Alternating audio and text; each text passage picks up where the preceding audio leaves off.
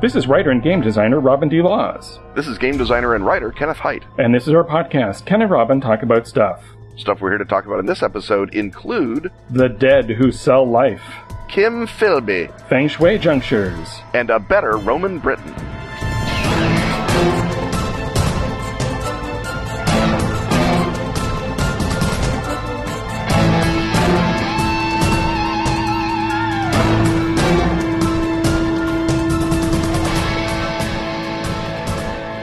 Next sponsor this week is Atlas Games and their beloved time honored storytelling card game, Once Upon a Time. As you might have been able to guess from that pressy, in Once Upon a Time, players tell a story together using cards. Each player has a number of cards with fairy tale elements on them. Like a dragon, a stepmother, a journey, a palace. Each player also has one ending card. Like, and so his wound was healed, but his heart remained forever broken. To play Once Upon a Time, one player starts telling a story and laying down their element cards. For example, once upon a time, a brave knight set out on a grand adventure. And then you play your knight card. But other players can get control of the story, When a new player takes over, they continue where the last player left off. weaving in their own element cards. The goal is to play all your elements and then play your ending card so the story makes sense. Great for role players. Great for kids who are usually better at it than adults. Great for fiction writers to sharpen storytelling, if not editing skills. Pyramid Magazine called it one of the best games of the millennium.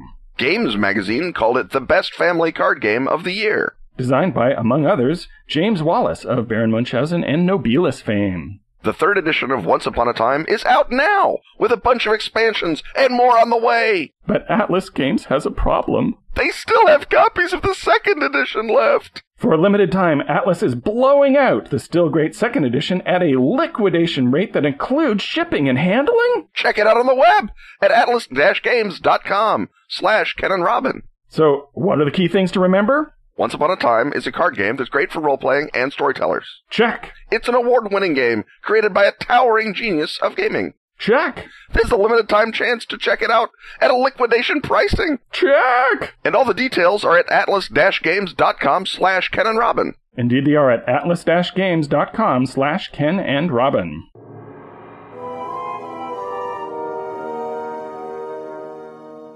The clatter of dice, the crinkle of Doritos bags, the thump of pizza being laid down, the complete distraction from the game tell us we have entered the gaming hut. And Robin, tell us what hijinks will we get up to today in the gaming hut? Well, our typical hijinks, uh, not only in the gaming hut, but many of the other segments, are to riff a whole bunch of ideas around a sort of a central theme, and often we'll present you with the listener with like 12, 13 different possible ways to take something in the news or a mythic figure or whatever it might happen to be, and then help you uh, with all sorts of little one liner ideas. And this time I thought we would demonstrate the act of taking a single idea and developing it more and adding flesh to it. And the one that I thought that we would use as a basis for that is a few episodes back we talked about the sunken remains of uh, Dunwich uh, off the coast of England, and we riffed a whole bunch of different story ideas from that. And one of them was that there might be a settlement of the dead under the ocean, and that they somehow come into contact with our world, and they establish a trade relationship because they are able to sell life and death. Somehow they have the means to sell you additional lifespan for yourself or a loved one or even a pet and then we're giving them something else in return. And that's basically what we came up with with that idea and then we went on to riff a bunch of other ones. And i thought we could then look at this single idea and put more flesh on it so that it's something that could be the core of a campaign or a series of linked adventures or something that typifies or is central to a particular setting. And this is a, we've already established a lot about it. It's a modern day setting with a magical resurgence, and there is a big economic element that the trade relationship and the magic realism of being able to sell life and death are both related to one another. So, Ken, how would you go about, uh, as first steps, creating this sort of set of logical extrapolations that make this seem to make more sense and also make it more interesting and playable? Well, I think that first of all, when you start saying things like logical and make more sense, you're you're maybe getting off on the wrong foot because as you mentioned earlier when you said when you in, indicated the magical realistic quality of this things don't need to make logical sense as much as they need to make you know what you might call poetic sense or they might need to make mythic sense so if you have uh, traffic with the dead for years of life or for other secrets of the dead, but the years of life is, is sort of the standard thing. And that might be one thing that you want to do is start making lists of other things the dead could sell you. Uh, knowledge of, of what your uncle was really like or, or, you know, the location of a lost will.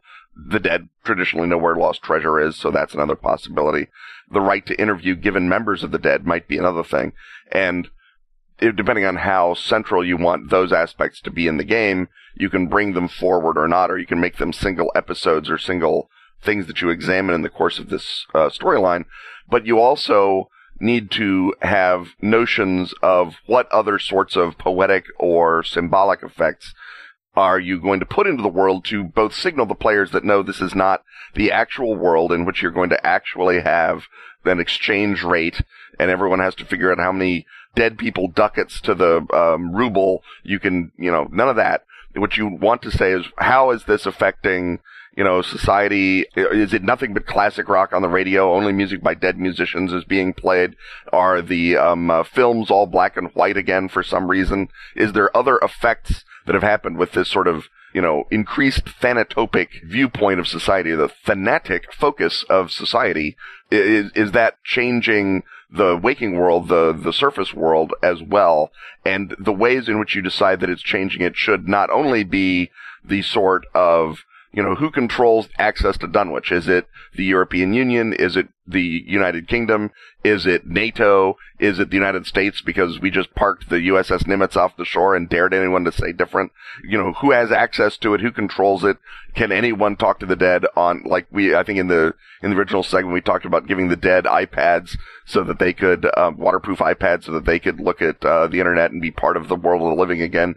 So are there like, is there Deadit, some you know uh, channel where the dead people all talk on the internet and people go and they ask them anything there in exchange for bitcoins or or whatever? So that's a ton of questions. And yeah. although I agree with you that what you're looking for is um, a mythic logic, not necessarily literal or extrapolative logic, that even a very mythic storyline has to have a set of rules uh, and some of these rules can remain unknown, especially at the outset of play. But mm-hmm. let's say that we're making a set of decisions about this and that there are certain things that we're establishing that the players from the outset can know are true. So let's start by making some decisions about the trade relationship between the living and the dead. And although you certainly probably don't want to, unless I suppose you could run an economics game, you know, using that same sort of traveler emphasis on, on trade and commerce, but we want to know in at least a broad sense uh, how this works and, and why it works and what the boundaries are for what can and can't happen, at least those yeah. boundaries that have been established from the outset. So if there is a trade between two entities, that suggests that the commodity that they are offering is somehow scarce now, that might be an artificial scarcity or an actual mm-hmm. scarcity. So, Ken, why right. do you think the ability to sell us additional years of life why is that uh, limited? How, what do we want to establish as the reason for that? I think that we should begin by establishing that it's limited in the setting, that people understand that there's only so many, you know, flowers of immortality that grow in, you know, the undersea world of Dilmun or wherever it is that the dead people go and get asphodel, whatever it is that they're bringing up. And I think the notion of selling it as flowers is nice because it can be like one petal of the flower for each extra year. And so you can have sort of a nice symbolic uh, notion there, and it has a thing where you put flowers on the grave of the dead, and that that may be a poetic echo. And then maybe as you go forward, there can be questions about you know, that's odd. In Homer, it says there's whole fields of asphodel. There's lots and lots of these things, and maybe the dead are like acting like De Beers. You know, they've got these giant vaults full of life, and they're just doling it out in order to get us all into their debt for some larger unknown purpose that, that Pluto or, or whoever the king of the dead has, Nodens, whoever the king of the dead has. And so I, I think you want to start out by establishing that it's scarce, that it costs a lot to get years of life, I, and I think you also begin with the notion that there's one kind of thing that people get that the dead can't cure. Like maybe if you're beheaded or you, you, you know, you die in a, in a, in a big violent accident as opposed to by disease or by just sheer wasting away. Right. They're just extending your natural Yeah, lifespan. yeah, they, they can't, they can't bring that back. And so that gives you your character whose wife was in a, an automobile accident or whatever it was and her head got, you know, chopped off by the, by the force of the, of the, of the crash. And that's, and he can't ever get her back and he resents this economy of the dead and all the other people who get their uncle Steve back from cancer or their, or their mom back from her, or just, um, you know, dementia or whatever it is. Well, why don't we? Um, what? So we have two possible ways to to go on this. Then uh, one is to decide that they can bring you back from the dead, Mhm. and uh, I would like to propose the other one, which is just that they can extend your natural lifespan while you are still alive. Yeah, but I think that there should be a rumor that they can bring you back from the dead. That, Right. Like that there's an underground trade underwater in actually resurrecting people and that that's what sort of there's this rumor mill and people say that it happens and there's people who walk around who look like they might have been dead but they don't talk about it and it's a big hush hush secret thing it's like you're you know, it, it's um uh you know deeper underground than than drug smuggling it's more like atom bomb smuggling uh, in that in that sense Right. And so what you're establishing here is a layer of different levels of knowledge where there is hmm there are certain facts that everybody agrees to be true. In this case, that you can extend your natural lifespan by buying this rare product slash service from the dead underwater. And then there are other layers of rumor and disinformation surrounding that. So we've got the layer of rumor that possibly these flowers that allow this are not in fact rare, but there's just a cartel in effect. And you've also got a rumor that maybe there are even rarer, uh, more expensive flowers that the dead haven't revealed yet that can bring people back from the grave or can protect them even from uh, violent death. And so all of these different ideas can then inspire plot lines in our world. And you want to, as you take these ideas and build them into a series of adventures in a campaign, you want to start out with the very simplest one first and establish the status quo early on, and then start to nibble away at the edges and introduce uh, doubts and rumors and mysteries on top of that. But to back up to what that original first set of ideas might be, let's ask ourselves uh, we know why people want to extend their lives. That's pretty obvious. And we know that that would be incredibly uh, valuable in terms of uh, people's uh, wealth. It'd be, you know, more healthy life is the uh, most thing you could possibly uh, want. But what is it that the dead want in return? What did the dead uh, not have that they want from us? What is the other side of this trade? Yeah, and um, and that I think has got to be something other than you know iPads or or diamonds or something. I mean, maybe it could be uh, well, it can't be diamonds because, like I said, you know, De Beers has got a big vault full of them, and and, they and they could be you know five for a nickel if you actually had all the diamonds out running around. But I I, I think it should be some sim some symbolic object.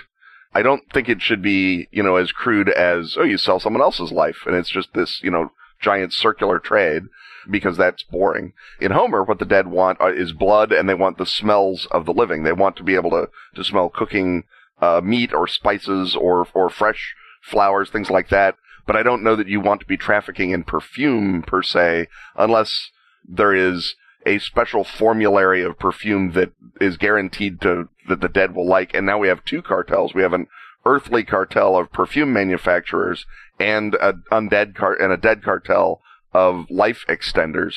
Or do you think that that makes the makes the setting too hermetic and hard to get Yeah, at? I, I want to pitch an idea that gives the player characters something to do, that gives them a core activity, and Right. that is that there is a uh, another substance uh, that the dead provide. It might even be verdigris uh, that has been aged in a particular way, and you can take this and willingly place your memories in it. Uh, the thing is, though, you lose those memories, and the dead don't want just any old quotidian memories, and they don't want traumatic memories. They want the very best memories of people's lives. Mhm. And so there is now this other rare thing because, of course, that's something that people don't want to give up their very best memories. And it's not necessarily the case that the same people who are getting more life back are the ones who are giving up their memories in return, but rather we have an underclass of desperate people. And if you can pay your rent for a couple of years by giving away the memory of your best meal or the first time you made love to your spouse, that suddenly becomes a temptation, but it's also exploitative.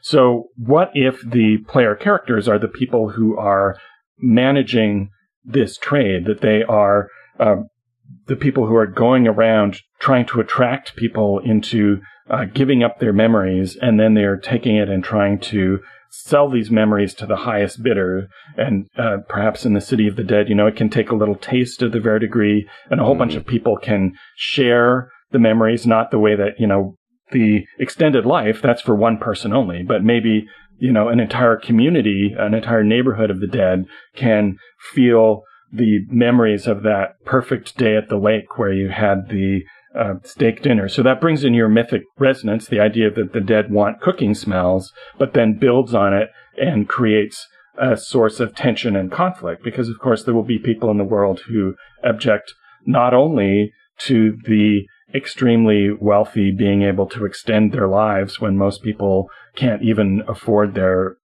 lifestyles, but you also have this increasingly exploited underclass who are having more and more of their memories voluntarily stripped away from them, but under a course of economic pressure. And so you now start to have this underclass of people where some people are completely stripped of their uh, all of their memories. They have sort of a patchwork uh, recollection of their lives, and that may begin to have uh, effects on them, and uh, that may change their behavior. So, uh, how do you think that would change society if there was an underclass of people who had these sort of gossamer, sort of patchwork memories of their past, with all their best memories sold off?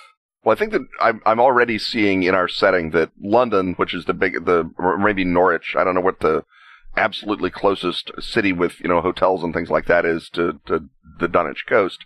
But whatever city that is, and I think London works better just again because it's a bigger, more poetic, awesome city.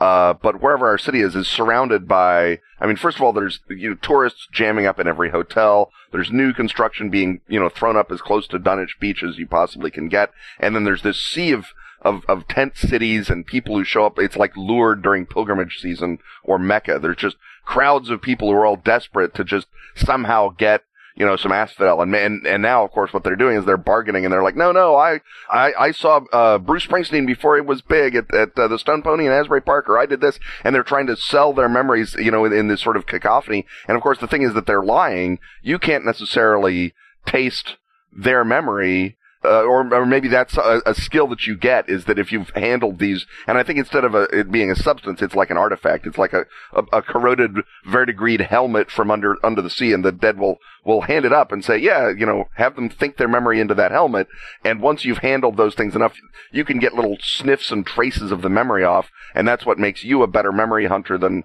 you know some other guy. Right. So you as the player characters are doing the equivalent thing to every drug smuggling movie where you taste the cocaine to make sure that it's or the heroin to know right. that it's good. And so you're you're a memory taster, and you can uh, and you basically know that anybody who's actually huddled around the city trying to hawk their memories, those memories probably aren't that great, or they've been stepped on. Uh, yeah, an, another memory hunter would have gone to them and found it. Right, that somebody's already tracked down everybody who mm-hmm. was at the first concert of the E Street Band and has determined, you know, determined which of them is actually poor or desperate enough and still alive to sell their memories. And of course, this is another stratification is George Clooney has got, not only has he got millions and millions and millions of dollars, he's got a lot of really, really great memories already. So he's like, yeah, okay, I'm going to uh, trade my memory of the first time I drank 70 year old Napoleon brandy for another nine years of being George Clooney. That'd be awesome. And he doesn't care because he's got the first time he drank, you know, 75 year old brandy and he's got, you know, sex with a, a horde of, of, of starlets and eight other, millions and millions of other great memories. Yeah. And it's politically progressive to sell your own memories. Yeah, uh, right. Because he's probably part of the activist organization, which, uh, but yeah. again, that's a, Uh, you know, so now we have a, a hierarchical economy of experience where Mhm. if you're a super rich guy who has only worked like a dog your whole life and, you know, maybe had restaurant meals and, and hookers and so forth, that your value is no longer necessarily as great as, say, the uh, guy who walked across Nepal. And that may change the whole economic structure if you can suddenly become uh, rich with uh, having these amazing one of a kind memories, right? If, if Buzz Aldrin decides to sell off his memories, he's Yeah. suddenly as rich as Warren Buffett. And so that could cause also all sorts of economic uh, disturbances that could then shift the way uh, society works. So um, we've got anyway a, a beginning of a superstructure, an idea of how all of these things connect together and create an economy and create social change. So the next step from that is to begin to take these uh, ideas that we've established that all work together and try to come up with the various adventures that would flow from that. Uh, however, we're past a segment's length of uh, palaver, so perhaps uh, later on in the podcast we will come back to this yet again and uh, provide an example of how you Some core core stories and campaigns. Yes. Uh, take a story that you've extrapolated and then turn it into uh, the action that the uh, players can actually take part in. So uh, I guess we've got a series going here, and uh, stay tuned, but don't change that dial because we've got yet another segment coming right up.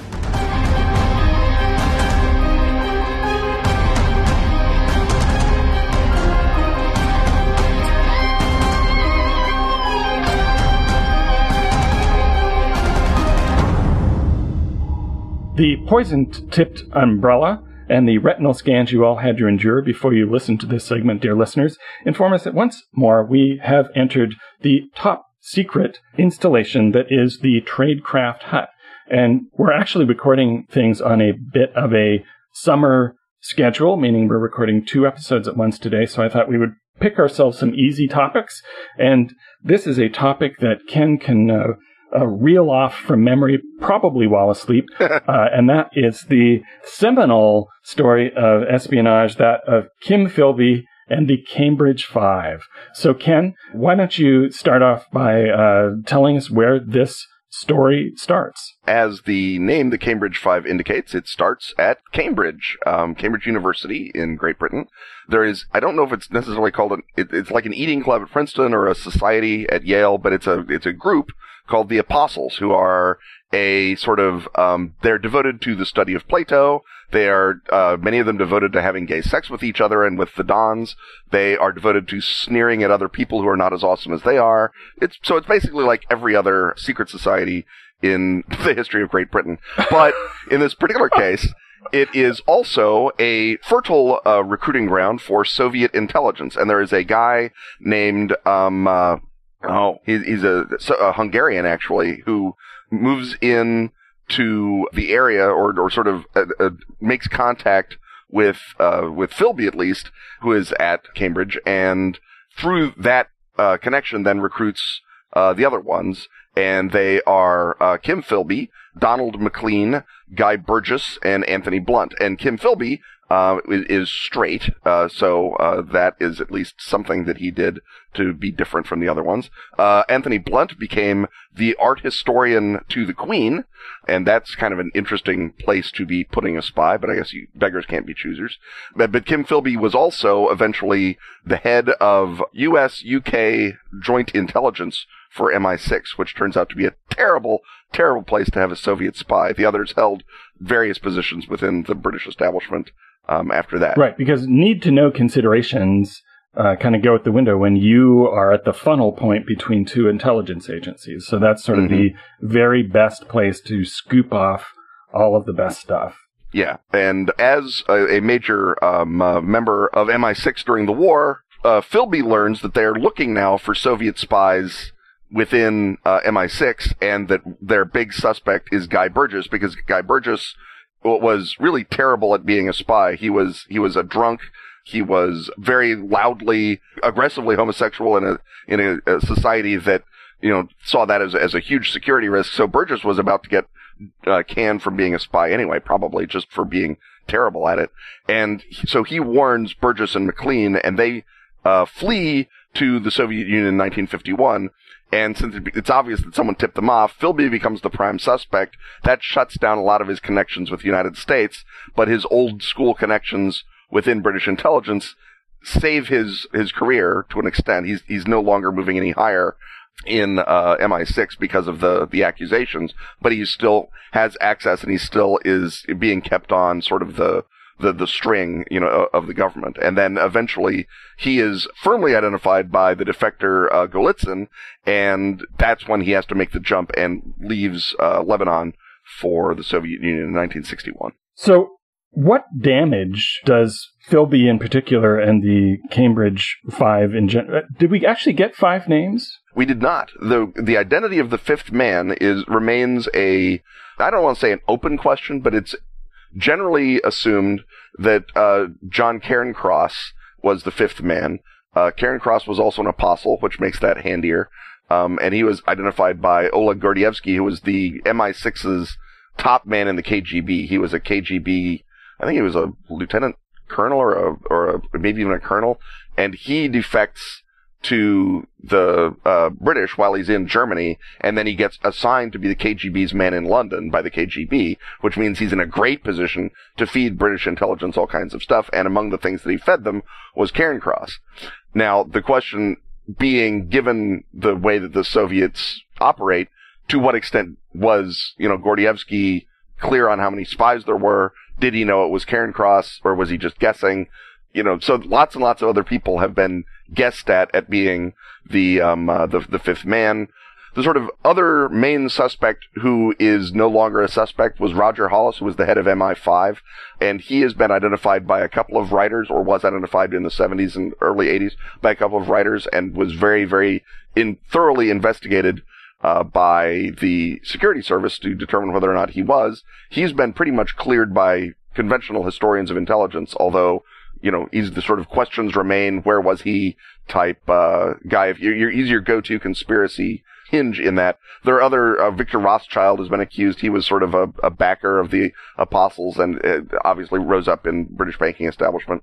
Um, Guy Liddell, who's another spy. Uh, th- there's a number of people who they identify as the fifth man, but the fifth man, you know, to sort of conventional historians of, of espionage is, uh, John Cairncross, who it turns out almost certainly was a spy. and so even if he wasn't the fifth man, he was a fifth man. And he was uh, turned during World War II and was passing along um, uh, Enigma decrypts to the Soviets back in the day. And then after the war, he went and worked for the Treasury and was going around, you know, doing liaisoning with the uh, with the UN and things like that. And so that's sort of his would have been his role um, as as a post-war spy would be to try and get British policy moved in directions that the Soviets wanted uh, in terms of economics. That obviously, again, less immediately dangerous than being second in command of MI6, which is where Ken Philby pretty much wound up. Okay, so before we got onto the all important question of uh, the mystery of the fifth man, which is rich mm-hmm. in story possibilities, uh, we were uh, examining the question of what damage Philby and the rest of the group did to the Western intelligence. Yeah, the main thing that they uh, that they did was that there was a very long-running British and American program to insert agents into Eastern Europe in an attempt to create not only an anti-Soviet underground but also to set up spy networks in those countries. And all of those agents were run through Philby's office, and they were run, I believe, by Maclean and Blunt as well. But they were part of the of that unit. And so they wound up, you know, all of them being betrayed. So, you know, God knows how many people were basically just marched off and shot. And then the other effect of that is that the only functioning, and I use the term functioning advisedly, spy network that we have in Eastern Europe is the one that was run by the Nazis, uh, or rather by the uh, Wehrmacht during the war, and that's the Gehlen Org, uh, named after General Reinhard Gehlen, who had defected to the Americans right after, or right as the war is ending and saying, I've got a lot of spies in the Soviet Union. You should pay me lots of money and I'll spy for you. It was a man who knew when to defect. Exactly. He was, he was good at that. He was not super good at recruiting spies, but he was super good at selling poor recruits to the CIA. And so we had nothing in terms of a, of an Eastern European spy organization for probably, you know, a generation, maybe two generations until Solidarity basically gave the CIA a second bite at the apple and we were able to move a lot of guys into Poland and then into other uh, Eastern European countries. But they basically, not only did they destroy any chance at, say, you know, a non-communist Albania or non-communist uh, Yugoslavia, non-communist uh, possibly Hungary. Um, they also, of course, wrecked any chance that uh, the West had of having an organized spy operation right after the war. It was sort of a decapitating blow, um, like a Pearl Harbor of American spying or Anglo-American spying at the end, at the beginning of the Cold War. So the story of Philby uh, leaves not only a huge impression on uh, Western intelligence in the shape of Eastern Europe, but also on popular culture.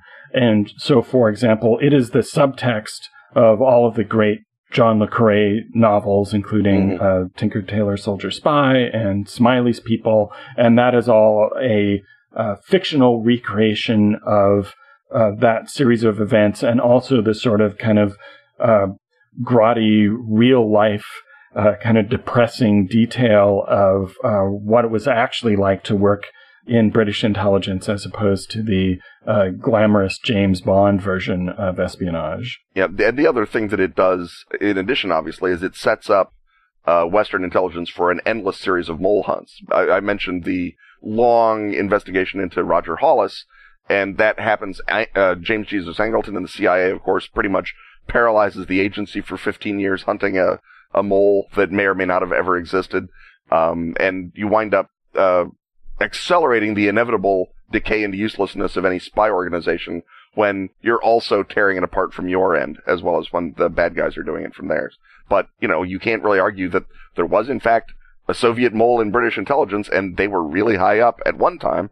And so it makes it very hard to argue against every future mole hunt. And also, just before we move on to another segment, uh, this story is also uh, central to one of your very favorite uh, works of fiction, which is Claire by Tim Powers, in which Kim Philby is presented as a central figure in the contest between Britain and Russia to control the djinn of Mount Ararat, and we've mentioned the djinn before. I should also mention The Untouchable by John Banville, which is a more literary novel, and it's a roman à clef based on the life of Anthony Blunt, and it's a terrific novel. And if you're trying to sort of read the interior life of one of these guys, a spy, a British uh, establishment figure, it, it's it, it's really great. Banville's a great novelist, and uh, I thank uh, Zach S for introducing me to him through The Untouchable. So I, I, would recommend that as well as obviously Le Carre and Tim Powers. And, well, I think uh, with some uh, bibliographic recommendations, we have uh, covered this topic at segment length and can move on to our next one.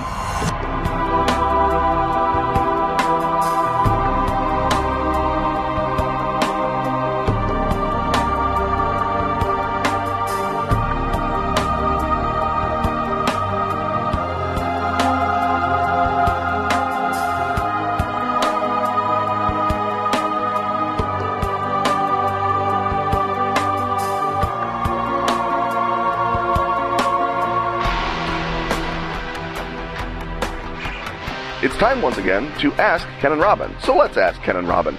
Stephen Hammond asks Ken and Robin, although mostly Robin, about Feng Shui 2. I am very curious, says Stephen, about the thinking behind the changes in the junctures. Why did you decide to leave 1850 alone while advancing the ancient and future junctures? And why nuke the architects out of their future? Do these setting changes relate to any of the mechanical changes in the second edition? Oh, please help. Won't you help Stephen Hammond, Robin? Uh, right. And so uh, maybe midway through this, this will turn into more of a back and forth about setting changes from editions. Uh, uh, but to address these particular questions, let's uh, start out by giving people who don't necessarily know Feng Shui a uh, background in the way that it worked in the uh, first edition, uh, which is that there was an ancient juncture that was the wuxia martial arts flying people uh, juncture, which was set out to be 69 AD. Uh, that was chosen because that was a period when of uh, several periods where the eunuchs who work backstage in the imperial administration sort of seized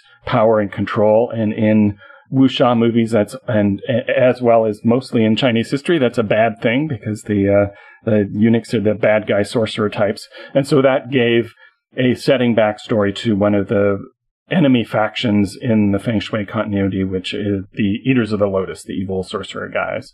Uh, then there was the 1850 juncture, which is the juncture of somewhat more realistic, non-magical martial arts as seen in the various Wong Fei Hung movies. And that was set specifically in 1850 in order to bring you just up to the edge of the Taiping Rebellion and in this period of uh, both contention with the uh, West and contention within China itself.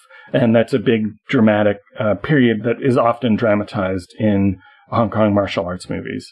Then the original version of Feng Shui set the present day as always being at 1996. And that's because we were writing it in 94 and 95, just ahead of the handover of Hong Kong to China. And at that time, it wasn't clear how that was going to go, whether Chinese promises to keep Hong Kong essentially intact, albeit with uh, continuing fractures and tensions around uh, self rule and democracy uh, were going to play out, or in fact, since Tiananmen Square had happened not that long before, if something much more horrible was going to happen and change Hong Kong as we knew it. And since we couldn't predict what was going to happen a year after publication, we decided to just say, well, it's always 1996. Now, 18 years later, that seems like a weird thing because Hong Kong has continued being Hong Kong. And after a little dip in the output of Hong Kong cinema after the Asian economic crash, culturally, they're putting out the same sorts of movies and you can set the same sorts of stories there. The original game also had a future juncture, uh, which was a juncture of the architects of the flesh, who were uh, the thing that was most unique to the setting that didn't come as directly from Hong Kong sources as all of the other elements. My thinking at the time was to have something in there that was specifically a feng shui element that wasn't just borrowed from other pop cultures and put in the mixmaster. And so they were a totalitarian state of the future. And the point of the architects was also to emphasize how much things can change in the timeline if a faction controls enough feng shui sites. So it was an example of uh, sort of absolute control from an absolute authority uh, state. And the idea with the architects was that their juncture was not a place that you could go hang out in and freely operate in and blow stuff up, but it was something you had to go in and do sort of pinpoint raids and then get back out again. Like behind the Iron Curtain. Right, very much so. Except they have uh, sort of a combination of magic and technology and all these sort of weird uh, uh, Cronenbergy things going on. So like North Korea then. Yeah. Uh, and, and, so for the new game, it, it except if the whole world is North Korea, right? That's, right, that's yeah. the level yes. of nightmarishness. Mm-hmm. Um, now for the, the new edition, it first of all seems peculiar to say it's always 1996. It just makes more sense to move the timeline forward or say, you know, the present day is the present day. Although with all those um, uh, big protests in Hong Kong, who knows? Well, y- yes, uh, but you know, I, I'm much more confident now than I mm-hmm. was in 1996. That you know, we're 20 years on. It is now looking like it's either going to be a slow uh, grinding or something so traumatic for the whole region that there's no point in trying to guess about it in a game. Yeah, and I, I think it's just going to continue to be this uneasy mix, but it's you know it's still going to be the golden goose that the mainland mm-hmm. government doesn't want to uh, kill off, and uh, you know, and cinematically certainly there's more integration between mainland and Hong Kong cinema aesthetics than, than there's ever been. So it's weird to leave 96 frozen in place. Also, uh, for the ancient juncture, what I wanted to do was to uh, reflect the fact that because China is so much more involved in making martial arts movies and big epics using Hong Kong talent than they ever were, and these this new wave of Hong Kong action cinema has a much more of a historical basis than mm-hmm. the previous films did. So now they will set them at particular times and draw a lot more on real history. This has the weird effect of having, you know, well-known historical figures depicted as having superpowers. so like George Washington. Then. Well, yeah, exactly. It's it's yes. as if uh, all of American cinema treated its history as Abraham Lincoln Vampire Hunter. Right. Right. But it's still much more historically rooted. So I wanted to move it into a particular historical period. And Tsui Hark, in his Detective Dee movies, happens to have picked a really cool period, which is uh, the Tang Dynasty, uh, mm. when there's actually an empress on the throne and not just acting behind the scenes, but there's a, a legit empress running things and it's a time of expansion. And then that sort of throws the Eaters of the Lotus back on their heels that their home juncture back when their control is sealed up. They all, uh, most of them escaped through the junctures before the portals closed up and are now trying to take over, but they have a much uh, worthier opponent. So now rather than the bad guys who are in control of everything, they're sort of the evil insurgent force who is, they're trying to topple this other group. And, uh, uh, you know, the, the Empress is uh, no sweetheart herself. She's a, right. you know, it's a real police state. So I thought that would recognize the change in uh, cinema styles and uh, create another interesting set of uh, story opportunities.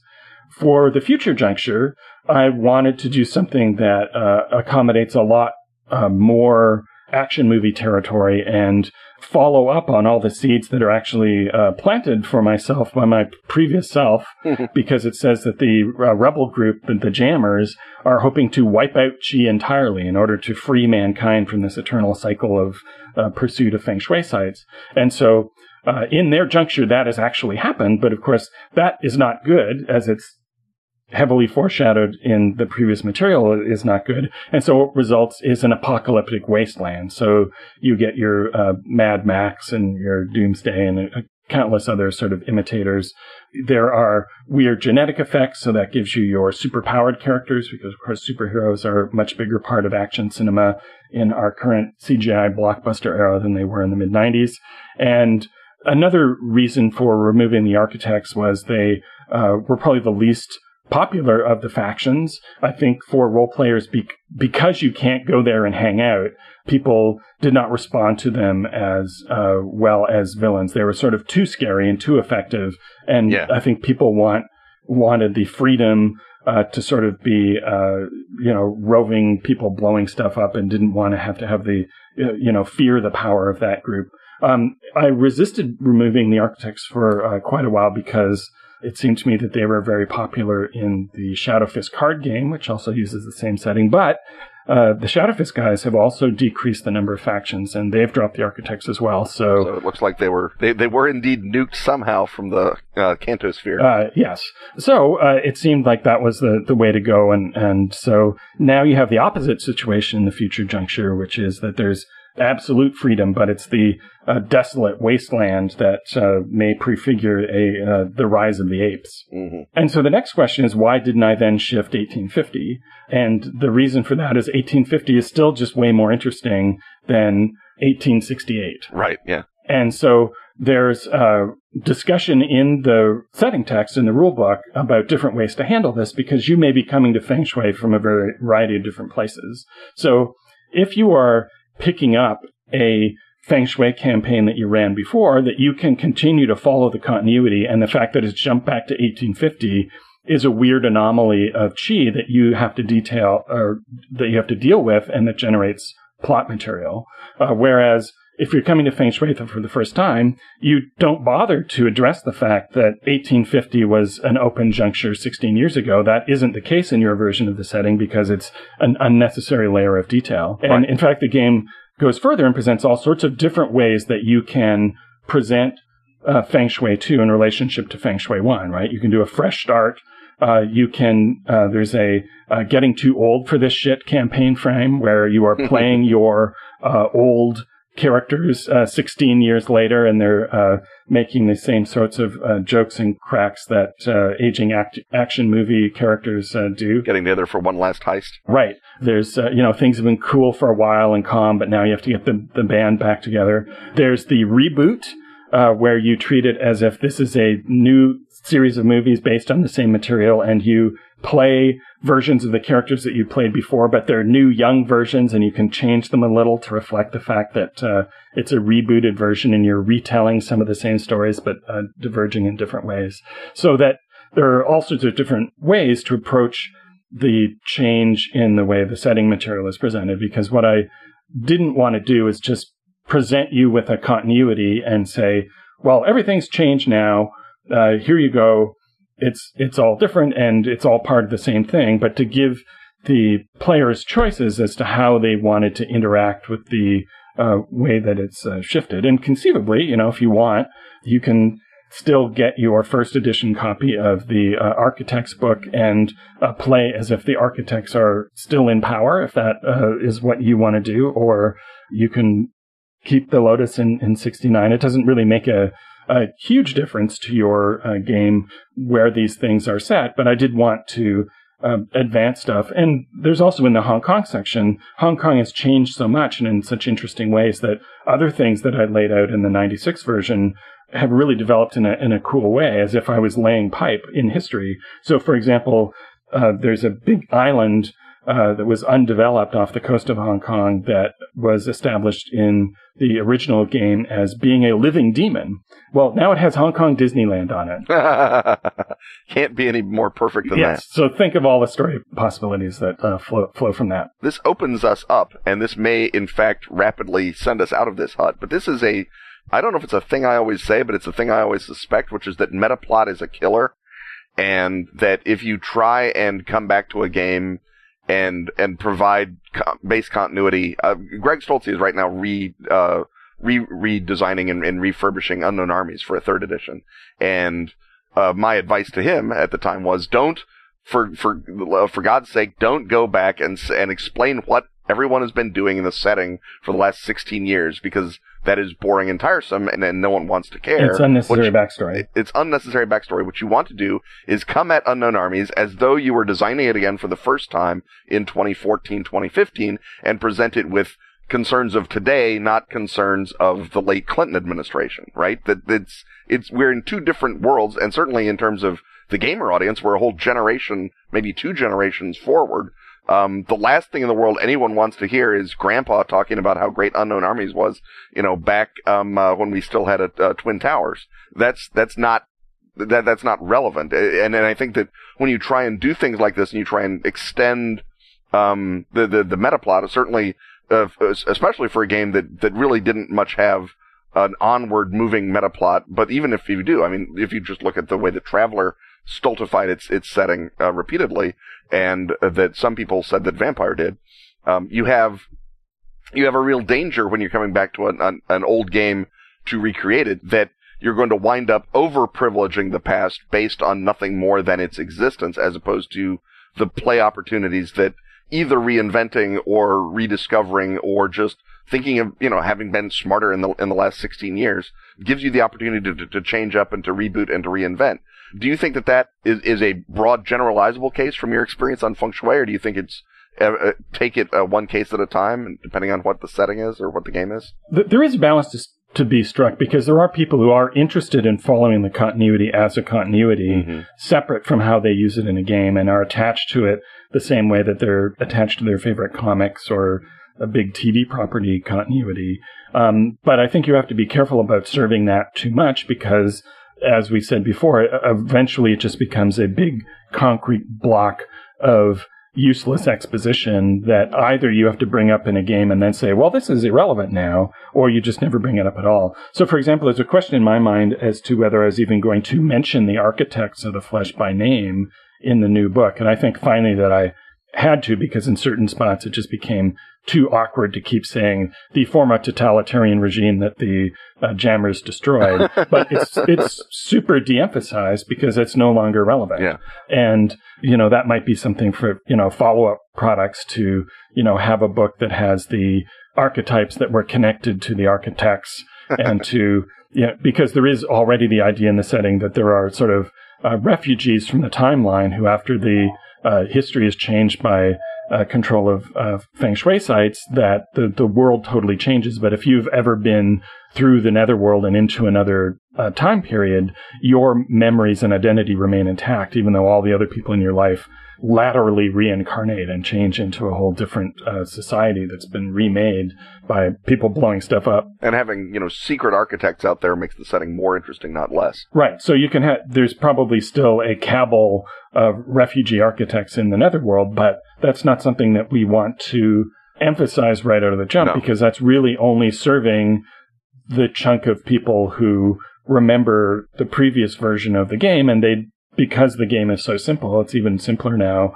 to create um, bad guys, for example. So if you know the previous continuity and want to stat up some uh, architect bad guys, that's a simple enough thing to do, but it doesn't require or encourage every GM to sit down at the beginning of every game and spend 10 minutes talking about this faction that functionally no longer exists. So that when they do come back, it's cool, right? That when, uh, just as like in the early seasons of the renewed Doctor Who, each time they brought back a new guy. character yeah. or villain that you didn't think was going to come back, that was that was fun and interesting. But in order to do that, you have to withhold it for a little while. Well, it was sometimes interesting and occasionally fun, but yeah, whatever.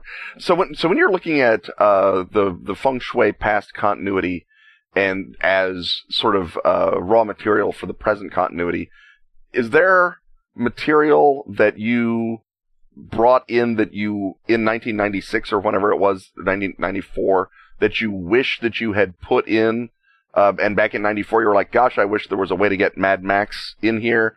And then now you're like haha i have my chance. Or to what extent is it unplanted seeds from 95 that you're planting again now? And to what extent is it all like you say the you know the new dr d movies and um, uh, the new emphasis on superheroes how much of Robin 1994 is designing Feng Shui 2015? I guess is my question. Basically, what happened is I sat down before I took a look at the the current state of the game and said we need to do X, Y, and Z. And uh, from the rules level, once I got to actually dig in, I found a lot that it needed more work than I initially thought that it would Mhm. need. And so it's a, a bigger uh, change in the way the mechanics are presented. From the setting point of view, I did start off by saying, well, what do we want now? What's fun and cool now? And this has been gestating for so long that there was even at one point uh, the suggestion that there would be an anime future juncture, but that has gone from the, the cool new thing to not so cool anymore. Um, and so, Ah, uh, which is bad. uh, well, it's not because uh, it's actually much more cinematically correct, uh, much closer to the heart of the action movie canon to have the post-apocalyptic uh, setting. No, I mean, uh, I, I agree that it's that, that that's a better choice. I just think that I'm I'm sad for all the the the, the big-eyed um, uh, wushu uh, martial arts fighters using their Pokemons and stuff who have the window of the feng shui sites pass them by like a train that that, that doesn't stop, and they're standing there on the platform. No, we wanted yes, to. well, they're, they're casualties of how long it took for all of the uh, different uh, business possibilities to uh, to come up. together. So. If they'd invented Kickstarter five years ago, that they might uh, have a juncture. Maybe that can be a, a, a lost junctures book of, of things that were briefly cool between 96 and now. Right. Well, you can't even sort of do that because one of the new, another of the new ideas that there are pop-up junctures, that there are portals that temporarily open to other time periods, and you can go through them, and you know how long you've got before the portal closes up again, and then you have to go have an adventure and get back in time. Right. And uh, that lets people go to Shanghai in the 30s, which is another popular site. popular Hong Kong movie uh, setting, um, or you know, a lot of people want to fight Nazis or uh, whatever. You know, you can meet King Arthur, or so presumably, you know, we could open. You could create an adventure where uh, you get through the uh, pop-up juncture and find yourself in crazy anime world, but it's not going to be one of the Right. the core elements. But to get way back to the original answer to that question is I came up with what I thought I needed and then looked at the text and then setting wise found out that I'd done an amazing job of laying pipe for myself uh, without even really realizing it. So I kept finding, oh, hey, this is perfect. You know, this connects. This is all totally set up in, in 1996 as a possibility, and now I'm just doing it. Right. Um, well, I think that we have uh, opened the door onto another hut. We have answered Stephen Hammond's questions uh, in detail, and we have provided people new opportunities to salivate at the possibility of getting feng shui 2. So we must have left the Ask Ken and Robin hut behind us.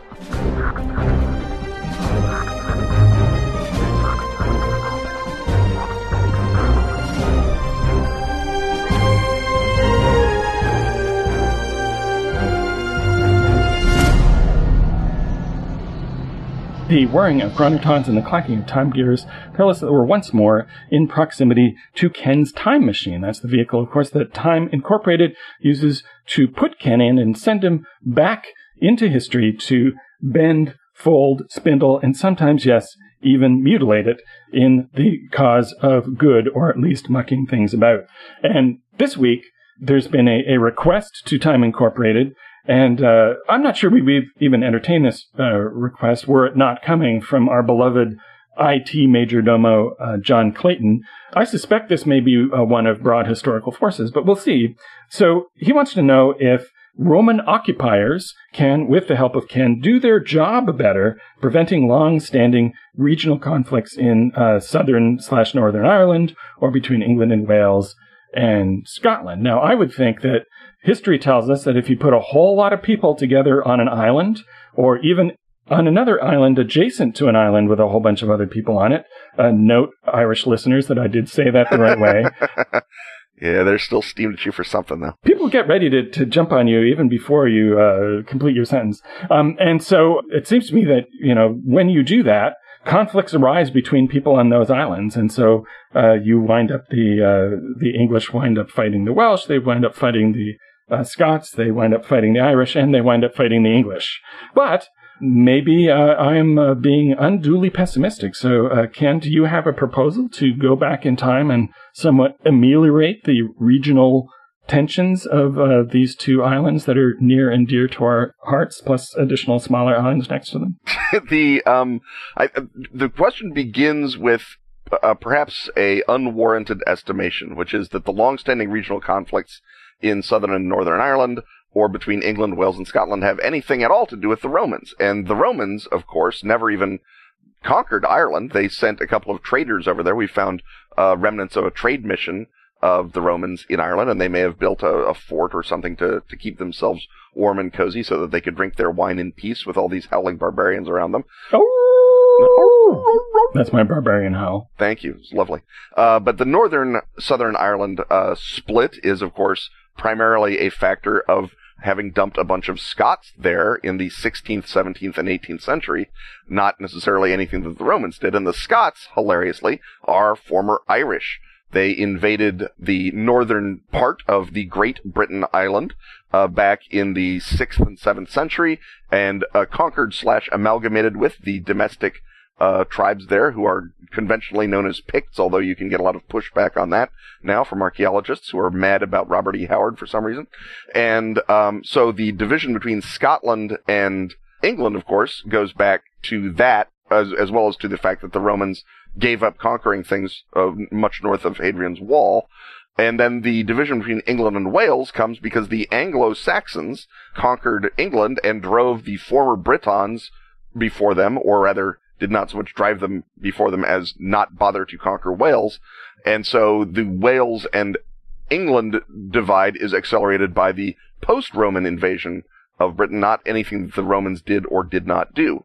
So the re- the way sort of at the jump of this to break down at least the big changes between uh, England and Wales is for the Roman British to throw back the Saxon invasion, and that is a job of work, although if I were to go back and uh, mess with my time machine, I might try to prevent Constantine III from leaving uh, Britain. He is the one of the he is a Roman general. He's a he's a fighting em- emperor, um, and he was proclaimed emperor by his troops, as fighting emperors tend to be. As fighting emperors tend to be, he invades across the Channel to conquer the rest of the Roman Empire to make them make him emperor, uh, just as Constantine the Great had done back in the day.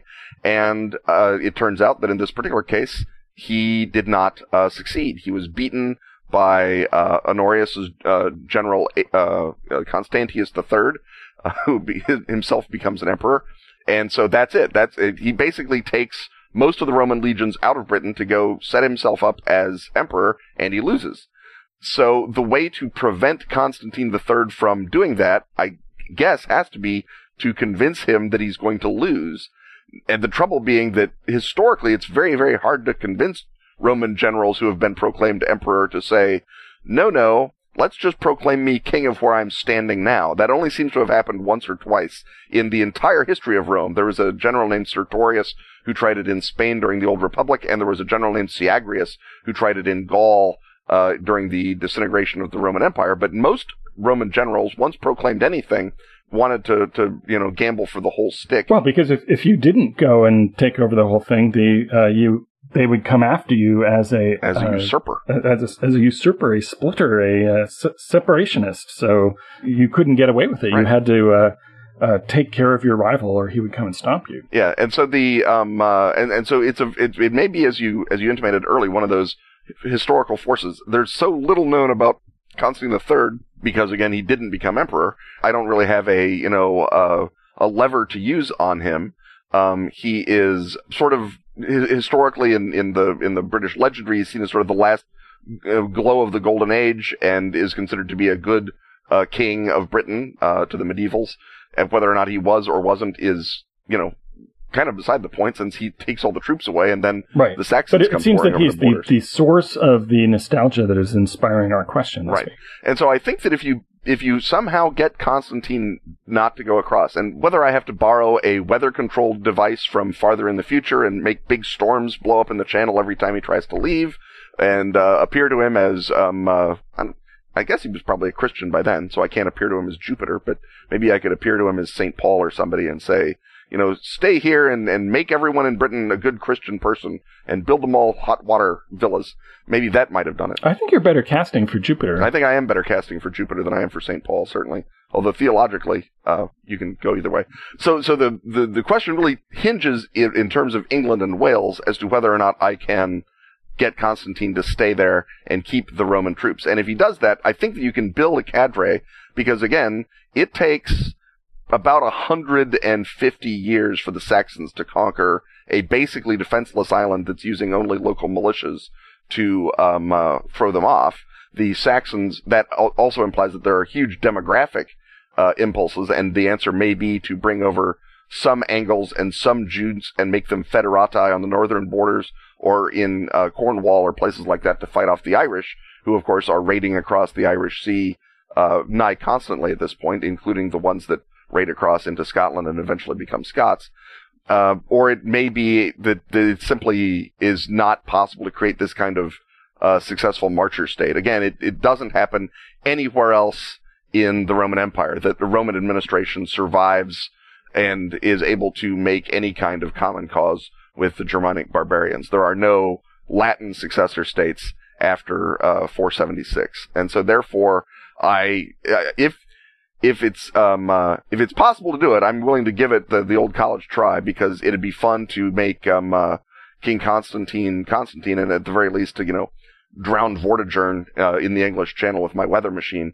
But uh, I I don't know that this is going to go a super long and, way. and if you do do that, it's not going to just result in UK and Ireland, but without regional conflicts. No. It's going to be a completely different timeline, not only for them, uh, but for Europe and uh, for uh, North America as well. It's going to be a, radically different time stream. What do you think that would look like? Well, I mean, in our history, the Christian uh, monastic communities of Ireland basically single-handedly reseed Western civilization into France, Germany, possibly Spain, um, certainly France, Germany, and northern Italy. I mean, the, there's Irish monasteries going down into northern Italy by then. So, with a larger uh, demographic of of Christian, civilized, literate people. And again, archaeology has has dug around in Roman Britain, and it, it- people used to think, well, obviously Roman Britain must have been losing money. That's why it was declining. That's why they pulled the troops back.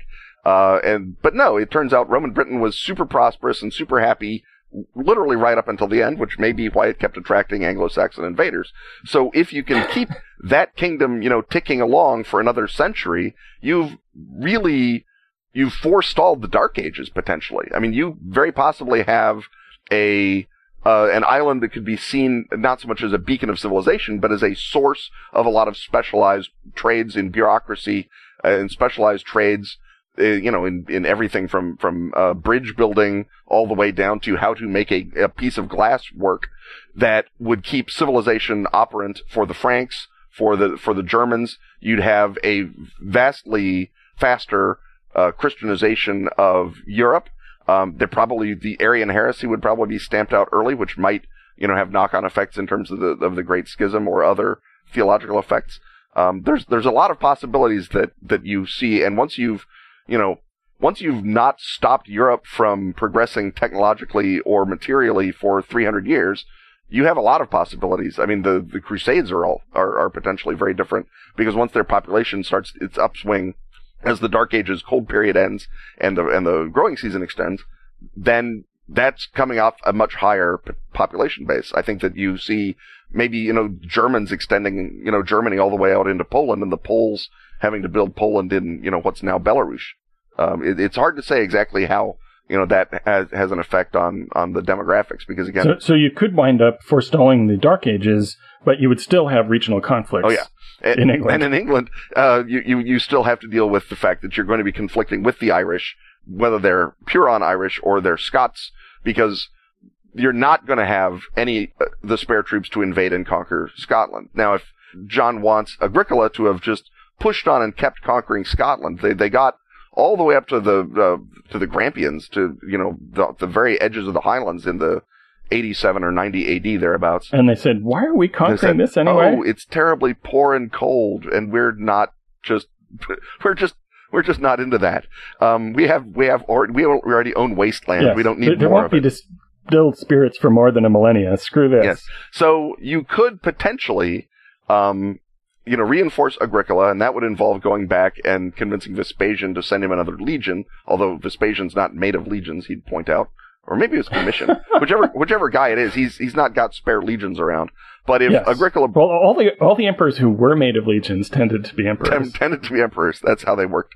And, and so you, you could maybe get, you know, the, the border between England and Scotland to go all the way up to the old, um, Antonine Wall, which is what the Romans tried to build it at, but they weren't quite able to, to make that stick.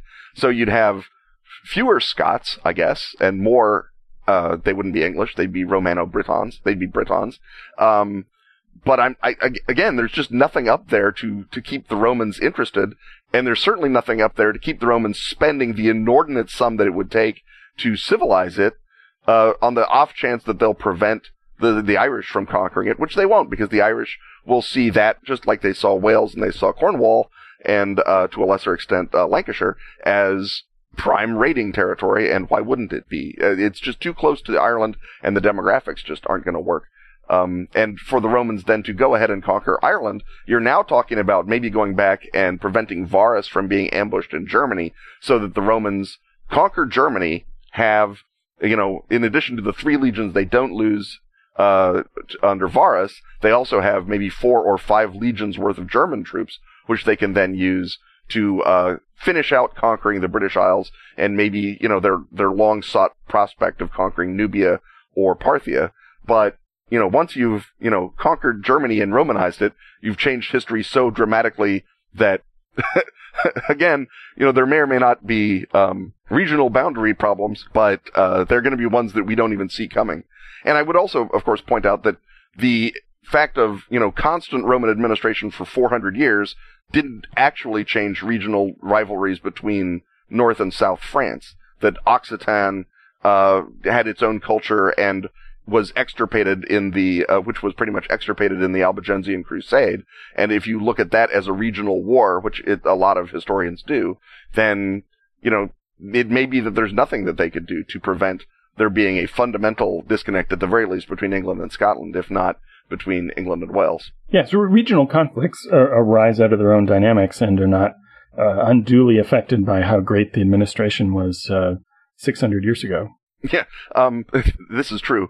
Um, and certainly in, in the case of, you know, Ireland, the regional conflicts that arose a thousand years after the Romans left are perhaps not to be set down to the, to the poor Romans. Well, uh, not having solved uh, John's problem, but perhaps having solved a whole bunch of unrelated problems, I, I think we can uh, send you the signal to uh, come back uh, just in time to close out our podcast. Stuff having once again been talked about, it's time to thank our sponsors Atlas Games, Dork Tower Pro Fantasy Software. and Pelgrane Press. Music as always is by James Semple. Help us root out perfidious moles by hitting the donate button at kenrobintalkaboutstuff.com. Join such illustrious patrons as Edward Hirsch Darren Demez. and Samuel Kreider. Build awareness of your game, Kickstarter, podcast, or power over life and death by advertising with us. Grab the rate sheet at our site, On Twitter, he's at Kenneth Hite. and he's at Robin D. Laws. See you next time when once again we will talk about stuff.